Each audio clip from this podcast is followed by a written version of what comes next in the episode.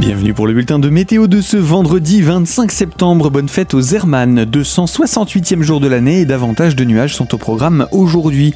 Le ciel est partagé, il prédomine durant la matinée sur l'est du département. Sinon, les nuages prendront le pas sur l'astre du jour, mais le temps reste tout de même sec. Quant au vent, il souffle faiblement et arrive du nord. Il atteint 25 à 30 km heure.